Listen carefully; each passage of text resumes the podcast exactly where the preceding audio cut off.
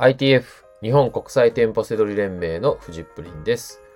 この番組は僕だけしか知らないセドリの思考法をあなたに伝えてビジネスを成功に導きたい。そんなラジオ番組です。本日のテーマは NFT セドリ転売で一発逆転の可能性というお話になります。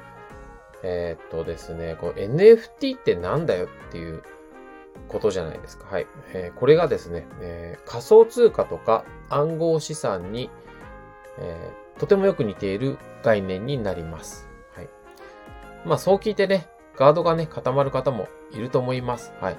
まあでもこれはあの、僕がね、伝えていることですから、あのー今までね、もう、セドリのことをね、散々お話ししてますけど、こう、数字を大きく言ったりとか、こう、楽して、何もしないで稼げますよみたいとか、寝ていても稼げますよとかね、そういうことね、言ったこと僕一回もないと思うんですよ。あの、地に足がついてることを結構伝えてきてると思っています。はい。なのでね、えー安心して最後まで聞いてほしいです。はい。で、NFT。これはですね、デジタルの証明書です。はい。こう、まあデジタルの作品とかって、こう、コピーできるじゃないですか。画像でも。まあ、えー、音楽とかでも何でもそうですよね。はい。で、それをオリジナルだって証明してくれるシステムだと思ってください。はい。わかりづらいですよ、そんなの、最初。で、僕もまだ分かってないですけど、えー紹介したいことが、どうしても紹介したいことがこの先にあるので、まあ想像でいいです。想像してください。はい。で、そういった、こう、デジタルのこう証明システムが今現在あって、もう奥のお金とかがね、えー動いて稼いでる人がいるっていうことなんですよ。でそれもこう、10代の子供とかがそういう風な、あの風になっていて、なんか夢があるお話なんですよ。で、まあ仮想通貨とかもそうじゃないですか。こう、ね、同じでコピーできないですよね。100万円仮想通貨を持っていても、それを勝手にいくらでも増やせるとかじゃなくて、えーその100万円はただ、こう、あ、あのただじゃなくて、こう、コピーできない、こう、ちゃんと、こう、唯一無二の、こう、資産ですよっていうのがね、あの、そういうシステムによって証明されてるから価値があるわけじゃないですか。はい。NFT も、そういった、こう、唯一無二の価値で、価値があることを証明してくれるシステムなんですよね。あの、例を挙げると、例えば、アート作品、えっ、と、デザイナーさんが洋服を作るとするじゃないですか。まあ、これは別にデザイナーじゃなくてもいいですよ。僕でもいいし、あなたでもいいし、彼女、えー奥さ、んお母さんとかでもいいですよね。で、洋服作ったりするじゃないですか。で、それを、データを、もう例えば 3D のデータに書き換えて、そこに NFT をつけるみたいなイメージですよね。証明書をつけるみたいな。はい。そうすったことで、そのデータはですね、もう誰でもコピーできるものじゃなくて、えーちゃんと本物であるっていうね、証明書がつくっていう感じです。はい、で、仮想通貨の時もそうだったんですけど、こう、最初はこう、そんなものっていう、本当にそんなことになるの？って思ってたことが、実際にもう、えーまあ僕の、僕は実際には全然手元にはないですけど、うん、残念ながら。ただもう運用されてますよね。証券会社でもそうだし。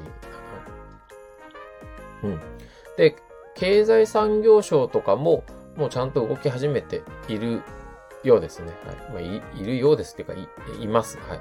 で、これなんで今日こんな、こう、急に、こう、うさんくさいってね、思われるがちなことをわざわざ言ってるかっていうと、えー普段ですね、売買をしている我々にはぴったしの商材だからなんですよね。はい。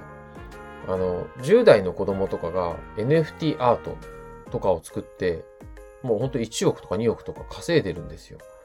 落書きとかでも NFT 化とかすれば商品にできるみたいなね。そんな時代に、あの、突入したようですね。はい。で、こう、ただですね、こう、アートを作りましょう。で、売りましょうとか言ってたらハードル高いですし、僕が今こんなとこで言ってたらおかしいじゃないですか。で、そこに投資しましょうっていうのも仮想通貨と一緒ですよ。急に僕が仮想通貨に投資しましょうって言ったら、ねあれなんかそんな知識あったっけとか。で、私も知識ないです。あの、ね、投資する方だって、ね、あの、言われるままに、ね、儲かりますよって言われてそこに投資するのとかってすごく怖いし、ね、あの、嫌じゃないですか。はい。そんな時に、売買だったら、我々は少なからず、っていうか少なからずっていうかね、めちゃくちゃ経験があるわけですよ。はい。うん。だからそんな、こう、あの、NFT を使った商品が世の中に出てくる可能性があるんですよ。はい。その時に、あ、なんだ NFT ってってなってたら遅いじゃないですか。はい。もちろんそこで見極めてほしいですよ。はい、ただ、あ、NFT ってなった時に、あ、これ、新しい、あの、商材ですよとか、もしかしたら今、化ける可能性があるものなのかもしれないって、そこにね、目がつけられたらいいと思って、今日こんなお話をしています。はい。で、もうこれ、一般化していけばね、今、今日伝えたみたいな、こう、奥とか、そんななんか、夢のある、夢っていうか、こう、でかい、えー、バカでかい話とかだけじゃなくて、まあ、こう、生活圏内に浸透してくるようなね、金額とかもなっていくはずじゃないですか。こういう、本当にいいシステムであったら。はい。うん。実際こう、なんでいくらでもコピーできちゃうのっていうのが世の中で、はい。ね、この間漫画家さんとかも、はい。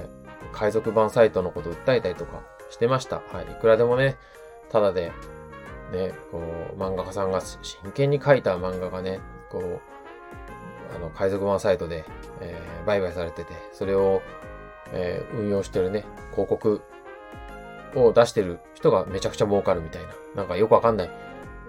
ね、そんな時にね、こういうデジタルの証明書みたいなものがあったら、まあ、あの、とても健全なわけで、はい。なので、これ今回、こう、商品になる可能性とかってすごくあるなと思ったんですよね。はい。なので、まあ、来年、はい、え NFT っていう名前が出てきます。はい。間違いなく出てきます。まあその時に、はいはいみたいな仮想通貨とかってこう、うん、なんかうさんくさいなとかって目を染める、背けるのではなくて、可能性、よく見極めて可能性があったらぜひね、あの全然売買してほしいですよね。できたらね、販売データとかが、ね、Amazon とかで扱っててくれればね、扱うようになってくれれば、販売データとか、まあ、この、N、NFT 商材売れるよとか、高値になるよとか、はいくらで、あ、なんだ、いくらで、ね、今月5回売れてるじゃんとかね、分かったらね、めちゃくちゃ手を出しやすくなるじゃないですか。はい。まあ、そんな可能性がある NFT について、はい、今日はお伝えしてみました。はい。えー、ということで、本日の放送は以上になります。最後までご視聴いただきましてありがとうございました。